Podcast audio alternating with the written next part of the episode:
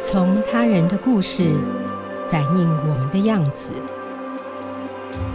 欢迎收听《镜像人间》。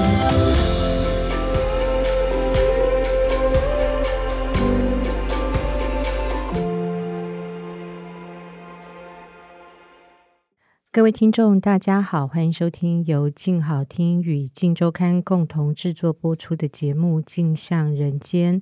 我是节目主持人王景华。今天来到节目中的是静周刊人物组记者王思涵。思涵，请先和听众朋友打一声招呼。景华好，各位听众好。嗯，今天之所以请思涵来，主要是要聊聊他前一阵子到日本采访了能登半岛大地震的经验哦。这个地震发生在二零二四年新年第一天，那一天其实我是照着惯例去爬七星山。那为什么要爬山呢？原因是几年前我的一个朋友告诉我一个奇怪的仪式，就是新年第一天，如果你去爬七星山，而且成功登顶的话，一整年你就会很顺利。于是我就乖乖的照做了。那没想到到了当天下午呢，我就接到了本刊总编辑的电话，他告诉我日本时间一月一日的下午四点十分，能登半岛发生了瑞士规模七点六的强烈地震，并且引发海啸。总编请我思考是否赶快指派记者前往采访。那我第一个询问的记者就是思涵，他很快就答应接受这个任务。并且在隔天一早搭乘最早班的飞机飞往石川县的小松国际机场。有一些不了解记者工作的人呢，会觉得啊，记者在那个灾难新闻中的表现其实就是灾难。例如，有一些记者会在不恰当的时间问灾民一些不得体的问题，或者呃一些画面的取材过于煽情等等哦。但是思涵这次的报道被日本的朝日电视台。特别以新闻专题的形式称赞了他的表现。那我想请思涵跟我们分享他的经验，顺便我们可以讨论一下记者在灾难新闻的现场，他们可以做、不能做的事情是哪些？到底要怎样我才能够迅速的传递真相？可是你又避免说被挞伐、没有同理心、没有做功课、乱问这些窘境。思涵，我们先从呃时间序从第一天谈起好了。所以说，你从接到电话的那一刻之后，你做了哪些准备工作？据说《镜周刊》是第一家抵达当地的媒体，第一时间你看到了什么？挂掉电话，第一件事就是开始疯狂打电话。你有后悔说我刚刚为什么要说好吗就？有点恍惚，想说啊，天气这么好，本来晚上要去散步的，结果就一切都变了这样子。然后我印象很深刻是，因为刚忙完一个专题，对然后所以也才刚休息一下。然后那天我还记得好像是去逛了百货公司，然后开心的买了两个杯子走出来，然后就看到景华的未接来电，然后我非常紧张，想说哎、诶是。发生什么事了嘛？然后就赶快回电。那听到当下，其实也没有办法多思考，就是说好，因为记者的工作，其实你就是要到现场。 嗯，但挂掉电话之后，就想说天啊，石川现在哪？然后再想说，诶，我有认识哪些人，什么什么之类的。哦然后另一方面是打电话，就开始盘点我脑中跟石川这个地方，呃，有渊源或关联的人。嗯包括美食跟旅游线的记者，因为过去比较常会到那边的是呃美食跟旅游线的哦，记者，因为金泽是很有名的观光胜地，对，然后能登半岛有轮岛市，那边也有哦漆早器，市，对，嗯，透过这些很好的同业，他们也提嗯供我非常多的联系方式，就问说有没有翻译，嗯有没有当地的学生，有没有可以采访的。然后我记得好像到晚上七八点的时候，第一批的那个就回复了。嗯嗯，然后就发现这状况蛮严峻，因为那时候是新年，很多台湾人跟台湾留学生都回台湾，哦，因为其实外地的采访，当地的人带领非常重要。对，那我们等于说这条线有有点可能就空了。那时候回报景华就还好，就是谢谢景华那时候帮我们介绍一位翻译。嗯那他虽然不是当地人，他住东京，但是对那边有一些手势的线。我记得好像我们半夜十一点联系联上，系对，然后我们一路讨论到一点多。嗯嗯，然后接着我就要收行李，嗯然后我们三点就要出发。 哦，对哦，你要很早到机场报道。对然后哦、对，这个应该是我们公司，如果我没有记错的话，应该是从接到任务然后出发最最短早的的一一次。次，对，对我们大概晚间六点半的时候，整个团队成型，嗯，公司开始帮我们订机票，然后我们隔天早上六点半就要飞。起飞对，然后所以什么保险啊、换外币啊，什么都都是要到靠机自场，己对，都是到现场才 去做这样。嗯，嗯嗯那嗯我觉得对记者来说，真的最重要就是盘点你的采访名单跟网络。那有几个可以分享的是，就是你可能第一个要先找到官方的人，就是驻日代表处，然后以及在地的协会。嗯那去这种外地采访，就是也要找在那边的台湾人，通常会有好几个协会，你就可以分门别类的打听。根据上一次土耳其跟这一次，我们其实都会透过脸书社团去找人。哦，看有没有在地的台湾人组织，对对对，然后嗯嗯另外还有就是，可能之前办活动跟台湾有渊源的日本店家，那他们可能就比较愿意帮忙这样子。哦嗯嗯嗯嗯嗯。那你第一天看到了什么？我们其实本来预期到那、呃日本的灾区可能状况会很混乱，嗯可是其实从机场一路到呃我们前往的第一个避难所，嗯其实那个气氛都是非常日本人，就非常的安静，然后非常的有秩序。嗯我记得我们比如说在便利商店的时候，你可以看得出来，所有生鲜食品类、料理包那类的饭团啊、三明治。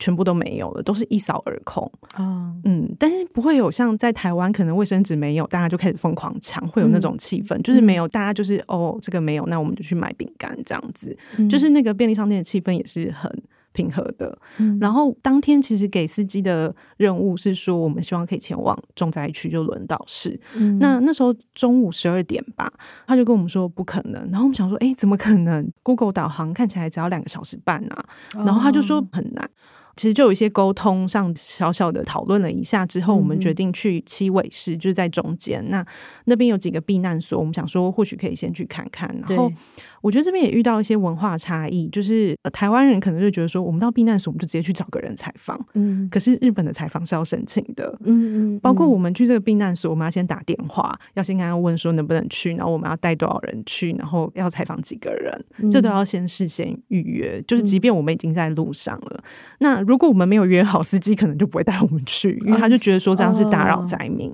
那你是跟哪个单位联络？翻译提供了几个避难中心，然后我就选了一个合仓小学。哦，那那个合仓小学其实非常的忙碌，但是有一个人特别好，就说好，那他愿意受访这样子，嗯嗯嗯所以我嗯，们所以就是必须要前有往人愿意受访的情况下才能过去。对，因为其实每个避难中心都是自治，所以要看他们自治的单位愿不愿意受访，嗯，然后以嗯及有没有人愿意出来受访这样子。嗯嗯嗯，了解了解，所以他们对伦理的尊重比我们的细致程度是更高的。对，然后我觉得到那个避难中心也有一个一点是比较讶异的，嗯就是我们台湾发生什么灾害或什么，很快会有热心的民众开始煮热汤或对煮食干嘛的，就是你没有料想到说避难中心是完全没有东西吃。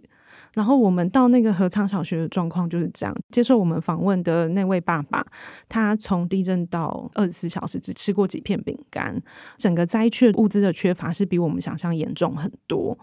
嗯嗯嗯嗯嗯，诶、所以应该不可能说是当地所有的房子都倒嘛，对不对？所以我的意思是说，像台湾的状况的话，我们可能应该会一些人会愿意把我的物资赶快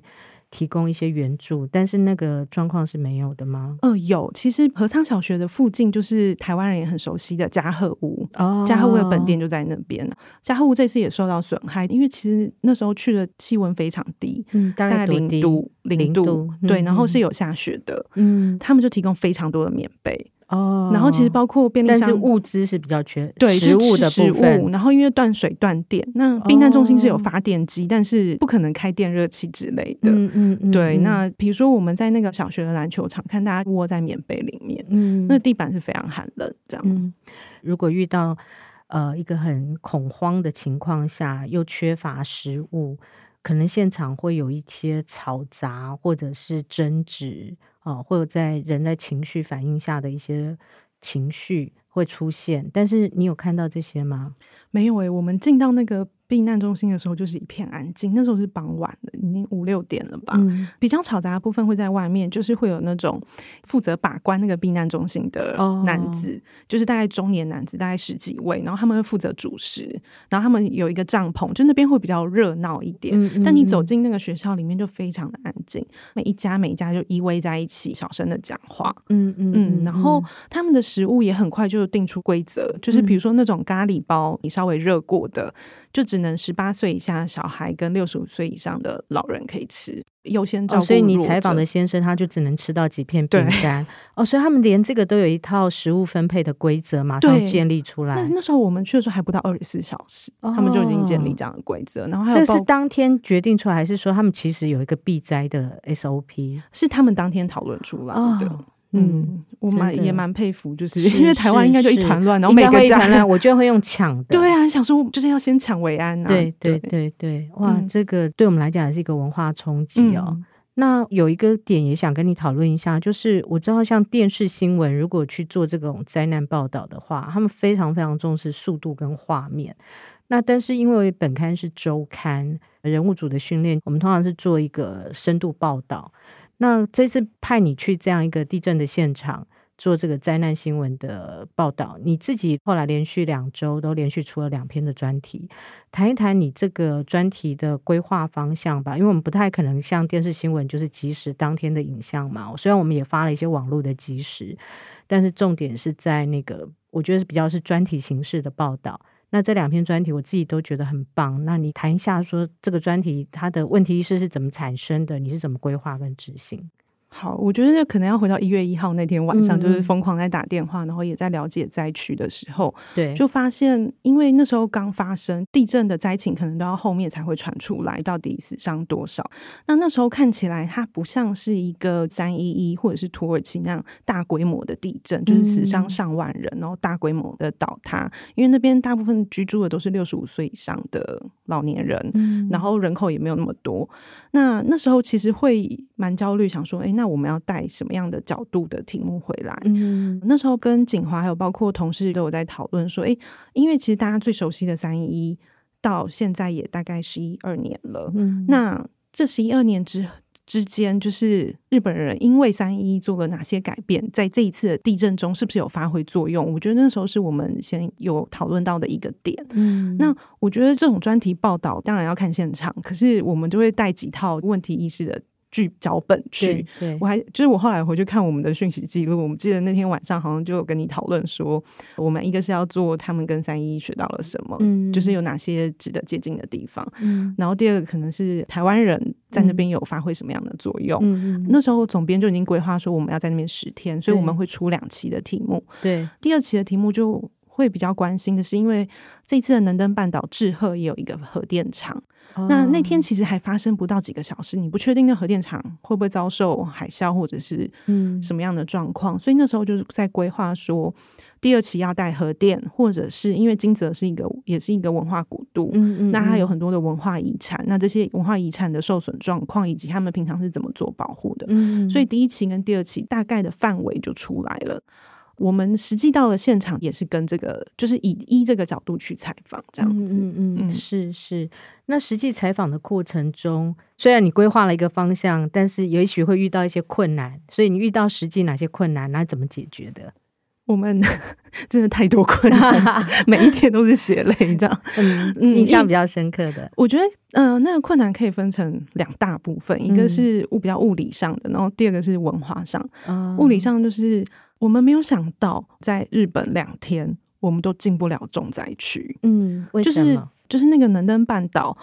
看起来不大，没有塞车，一般的状况下，Google 导航可能两三个小时你就可以到半岛的北端之类的。对，嗯可是我们实际上开了整整两天哦，都到不了。是路况的问题吗？对，就是因为地震之后，整个路都。断裂，那个路都是那个高低差，可能是有三十公分以上，甚至嗯中间断裂，嗯，甚至我们也有开到那种路就断了，嗯就是你就嗯没有路了。能登半岛，我们是先从左边靠呃靠西边的地方开始开，嗯然后就嗯哎、诶封路，哦然后又往深山的地方开，然后路崩，哦然后再往右边开，哎、结果就大塞车，塞到完全没有办法动，就是你可能没有办法开进去，也没办法开回来。嗯，塞了多久？我们每天七点出门，然后九十点回来，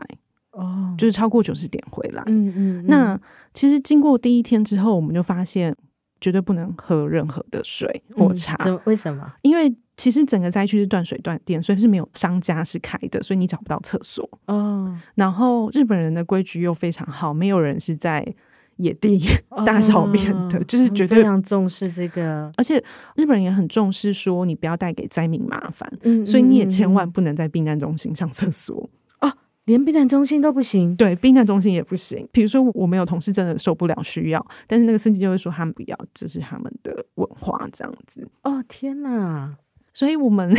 第一天之后，就大家真的都不敢喝水，然后就是要可能九十点快要回到金泽，金泽就是整个城市运作都还 OK 的地方。对，嗯，我们可能快到剩下半小时，大家就开始拿出水壶茶这样子。哦，日，本它是遇到一个复合型的灾害，嗯，它除了地震之外，有海啸，嗯，还有土石流，因为那边多山，北路其实非常的严寒。我们有嗯去过土耳其跟日本的那个摄影同事就说，同样的温度，日本真的非常冷，非常多，哦，所以我们真的就是在积雪、土石流中前进这这样子。哦可能是嗯比较湿冷，是不是？对湿湿度更冷，高，湿冷没错。嗯然后文化上的差异更是一个震撼教嗯育吧。，我记得我们那时候就多方的放线，然后想要约访嘛，那就有一个台湾人，他就回复说他是轮岛人。嗯，嗯但是他拒绝受访，因为地震发生当下的时候，他在金泽，然后他女儿在轮岛，好像已经地震第三天、第四天，他还没有女儿的消息，所以他可能心情非常的焦急。嗯，然后他也移居到日本非常多年，他是一位台湾人，所以他对日本也有很深的情感。他那时候拒绝的回信的那个口气非常的激烈，他说嗯他不要当毁灭轮岛的台湾人，嗯，他会觉得说这种灾难新闻就是要把轮岛报得很惨。哦，然后他们其实从三一之后也有一点 PTSD，就是会觉得说现在要花很长的时间去洗去那个污名，嗯就大家对这个地方会有很深的恐惧，然后就不敢再来。嗯，嗯，就包括我们的翻译，他是三一的受灾户，他是辅导人。哦这样子对啊，，有一次就跟他聊到，其实我当下听得蛮难过。他说他在台湾每一间咖啡店都看到不要再有下一个辅导。嗯，他说如果辅导是你的家，你看到会有什么感觉？哦，我没有想到这个，嗯对，所以三一之后，对于这种地震该怎么报道这件事，嗯也有蛮多的讨论。我自己的观察是，我感觉这次能登半岛的地震报道其实是比较节制的，嗯，那你是说日本媒体吗？对，，也是比较节嗯，制。怎么说？观察到什么？呃，我觉得一方面是你要到灾区不容易，就跟我们的状况一样，就是我们对后来去了很多灾区，是很多日本媒体也没有进去的地方，唯一有到的外媒可能就 BBC 跟我们还有几家台湾的电视台这样子。嗯嗯，你可以感觉到那个死伤的人数或者是灾情的状况，日本都是很数据化，然后都是到统计已经很完整以后才发布，嗯嗯嗯嗯嗯不会有太悲情的发言。嗯嗯，嗯，所以这是他们做灾难新闻的一个守则吗？我觉得不能算，但是你可以感觉到，比如说这次统一称为能登半岛地震嘛，对，但是北路那边的人他们就要证明，他们要改为一一地震，嗯，他们不想要“能登”这个词从此跟地震连上 关系。哦，但这个是北路那边的媒体嗯，才在做，但是以东京啊，或者说中央这种，他们就没有这样的意识，嗯，会想要去做这件事。你也采访到了其中一些新闻从业人员，嗯我觉得那也是一个蛮特别的一个经验，就是我觉得对于我们来讲也有一些借鉴的作用。谈一谈他们怎么做的，好，因为这次有看到 NHK 的主播在地震发生之后，那个语气是带着紧张感，嗯催促大家赶快赶逃快离。避难。对对对，嗯那那个影片其实，在台湾那时候，脸书上嗯也已经流引传起得很讨论。广对，对，那所以我那时候就请翻译帮我找一位媒体评论家，可以谈这件事。嗯我觉得那个访问对我来说也收获蛮多。他就有提到说，NHK 其实不是只有那位主播受到这样的训练，那也不是他个人的意志，那其实是 NHK 有一个团队在实验训练这件事情。嗯然后，但是因为这是第一次，嗯所以以这一次的播报出来之后，很多人把焦点都放在那个主播很正、很漂亮、学历很好。嗯可是，如果所有的媒体都可以 follow NHK 这样的准则的话，大家可能就比较不会往这个方向嗯走。所以在这次之后，嗯，其实也有其他媒体在讨论，以后播报方式要往这个方向嗯走。讲清楚一下 NHK，你说那个准则，它的意思是因为有时候播报的方式都会比较平淡，对，可是他尽们量不要涉及情绪。对，但是因为地震或海啸发生，那几秒钟都非常的关键。嗯尤其是呃，那个媒体人有提到说，那是新年一月一号，大家其实都很放松的在家里跟家人欢聚。嗯其实那个防患意识是更松的，，对对对，所以你必须要非常的严正的警告说，大家现在就是要避难。嗯嗯，然后我觉得日本对于就是假设他做了这样的播报，但是后来没有太多的灾难，是不会有责难的。就是可能在台哦湾，我们就会说啊，干嘛那么紧张或者嗯是什么，但是他们是很习以为常这件事。嗯嗯嗯嗯嗯，你采访到的这位媒体人、媒体评论家，他自己的呃一些经验，我觉得也蛮值得分享的。你说，包括他在用词上的那个对部分，要不要谈一下这一块？嗯、我觉得真的蛮细心，也蛮日本的，嗯就是因为近年日本的那个外籍移工的比例是增高，然后嗯日本的外籍游客也一直非常的多。对，那日本其实有在讨论，以前是称为灾害弱者，嗯就是你发生灾难的时候，可能成年人或者是资讯掌握能力好的人，他可以优先知道说哪里去避难，或者是现在地震的状况是怎么样。可是这些灾害弱者，他们可能没有办法，还有像小孩子那样，他们就不知道发生了什么事。嗯他们现在已经统一证明为灾害需要支援的人，就是不要称他们为弱者。是所以他们在播报的警报，或者是播报方式，甚至是 Twitter 的转文，都会有一些调整。嗯就包括警报，我们有一天开到海边的时候，听到的那个警报声是繁体中文。嗯，你说地震、余震的警报，对，那时候是有一个大规模的余震，然后他就用繁体中文说。地震发生，请尽快避难，请尽快避难。然后那个显示也是繁体中文，嗯，就嗯语音跟文字都是繁体对中文。。那嗯台哼湾的细胞简讯就是只有警报声，就是没有嗯你的语言的嗯嗯版嗯本这样子。嗯然后比如说他在 Twitter 上会转贴，或者是新闻报道，他们对就会采用比较简单的日文。嗯用意是那个简单的日文是方便你翻译机可以翻得更准确，然后也让这些所谓比较难在灾害中取得资讯能力的人，他们可以更快的解读。就是比如说小孩子嗯这很他的贴识心对他的耶识字能力可能没有那么好，那他就是可以看得懂这样嗯子。所以这个时候不是咬文嚼字或是那种漂亮的用语，而是更亲民简易的语言。，对，然后他们甚至就嗯不会用汉字这样。嗯，很棒。另外，我想哦，日本作为一个经历过地震、海啸、核灾的国家，我在你的报道中也看到一个亮点，就是你说他们非常重视要吸取之前的教训嘛，包括我们你说我们之前的问题意识，就是从三一学到了什么。那的确，我看到你的报道里面，从政府机关、学校教育、家庭成员，其实大家都有蛮明确的一个防灾意识。然后我觉得这个对台湾特别有借鉴意义。谈一谈这个部分，你观察的好，其实我们采访团队后来回来也有在讨论这件事。嗯我们觉得不一定是说日本就特别的好，台湾不好，其实是两边的民情是有点不一样。然后啊怎么说？因为比如说像台湾的民间力量就很强，如果发生什么灾害，民间的那种热情的 投入跟嗯动实际员，马上动起来。对对对，然后或者是大家一些乡民啊、义消啊什么什么之类，嗯嗯大家会动很快，然后每个都很热情。对，对，但是日本在组织方面跟系统性的规划防灾这方面就做得非常好。嗯那这部分其实台湾有在做，但是好像还缺乏一个比较呃系统性的演练。嗯那我觉得以我们这次去看到最明显的例子就是海啸，嗯因为在三一一之前，其实日本人没有意识到说海啸可能造成这么大的伤害。是所以他们其实从二零一一年到现在，海啸的那个画面常常在重播，你是说在电视媒体嗯对，对嗯时常的重播。然后他们的家庭教育或者是学校教育也会一直提醒这件事。嗯所以我这次访问了四五个人，他们都提到说，地震一发生后，他们都是第一件事就是往高处跑，嗯就是每个人都很有意识，包括比如说在那个河仓小学，那个爸爸有五个小孩，嗯他说他们是什么东西都没有办法带，他们也都知道避难所在哪哦。你如果现在问我的话，我可能不知道我附近的避难所在哪，嗯但他们就知道说他们附近最高的避难所在哪。嗯然后另外有访问一位台湾人，他就住在金泽的港边，那真的就是海啸第一排。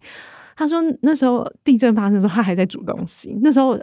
本来是先躲到暖被桌下，但他儿子就赶快扑出去关火。哦哦然后地震一停，他们全部就开车出去，就是要往县政府跑，因为县政府有十九楼。嗯哦哦，对少数比较高，对，但是他说那平常只要开五分钟，当然大家都很有意识，所以整个塞塞车车就变成要开一个小时。所以他后来他们就觉得太紧张，那个时间已经很赶了，嗯，他们就说把车子乱丢，直接徒往县步府跑。嗯，但是你知道日本人的所谓的车子乱丢，事实上就是开到别人的停车停场，车格还不是就是我们想象中那种在路边 就丢在路边这样子。嗯嗯嗯，嗯然后我自己。听到一段最有感的是，有访问一位在日本小学教英文九年的妈妈，嗯他说，因为其实北路刚刚有提到说那地方非常的严寒，下起雪来是非常就是嗯那种、以前那种我们在日本文学读到那种雪女的神话，其实就是在那嗯样的场景。他就说有一年大雪整个封路，所有的积雪没有地方可以丢，嗯就那个积雪是没有地方可以对处理残的。血之后的血也不知道怎么处理，对，然后他嗯说，可是那年之后。嗯以后每一次只要一大雪，政府就会公告说哪里可以丢雪，嗯然后呃，那整个规划的动线都很清楚，嗯然后可能昨晚大雪，他凌晨四点出门，路都可以走了。嗯，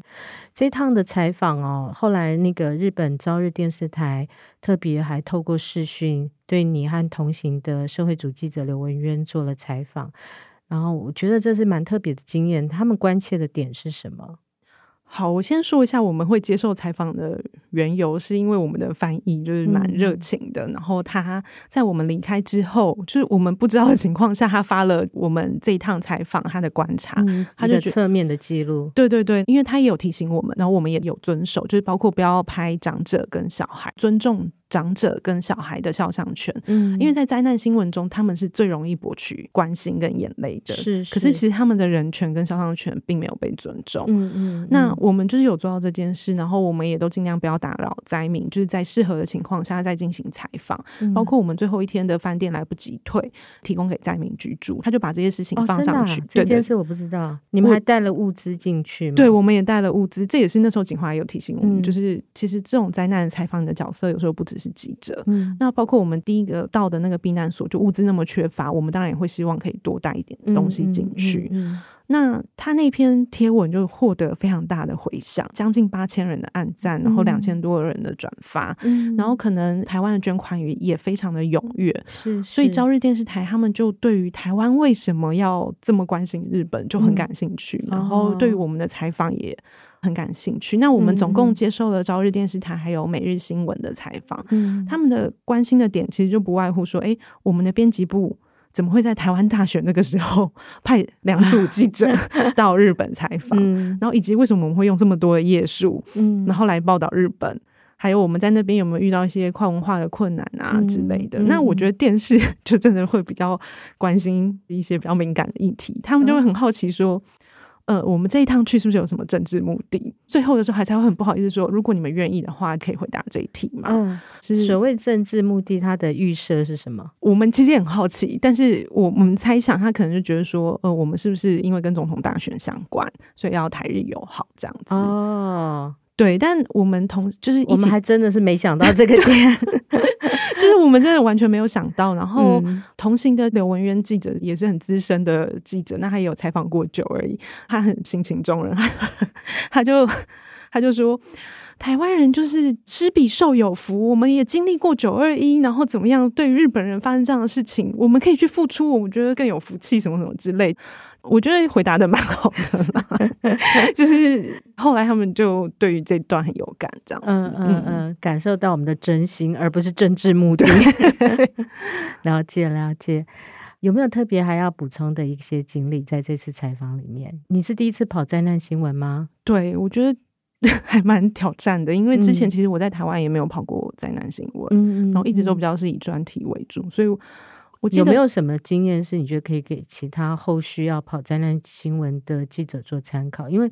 真的跟我们一般的采访工作不太一样，需求不大，时效的压力，然后伦理的问题，里面要遵守的东西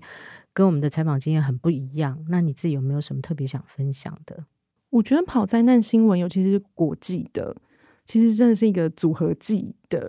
考嗯验。对对，就是对你对你要各方面采访，然后你外语能力，然后还有随机应变的能力。然后我自己觉得特别有感的是，我们其中一位摄影记者就是杭大鹏，因为他跑过三一一，然后也跑过非常多次的地震采访。那时候我们刚到前两天还进不去的时候，他就说，其实跑这种采访很需要运，很需要贵人。哦，你必须要用诚意感动当地的人，嗯然后他们才会再带你进去更深更远的地嗯方。嗯嗯，刚刚有提到说前两天其实都进不去嘛，然对后到第三天的时候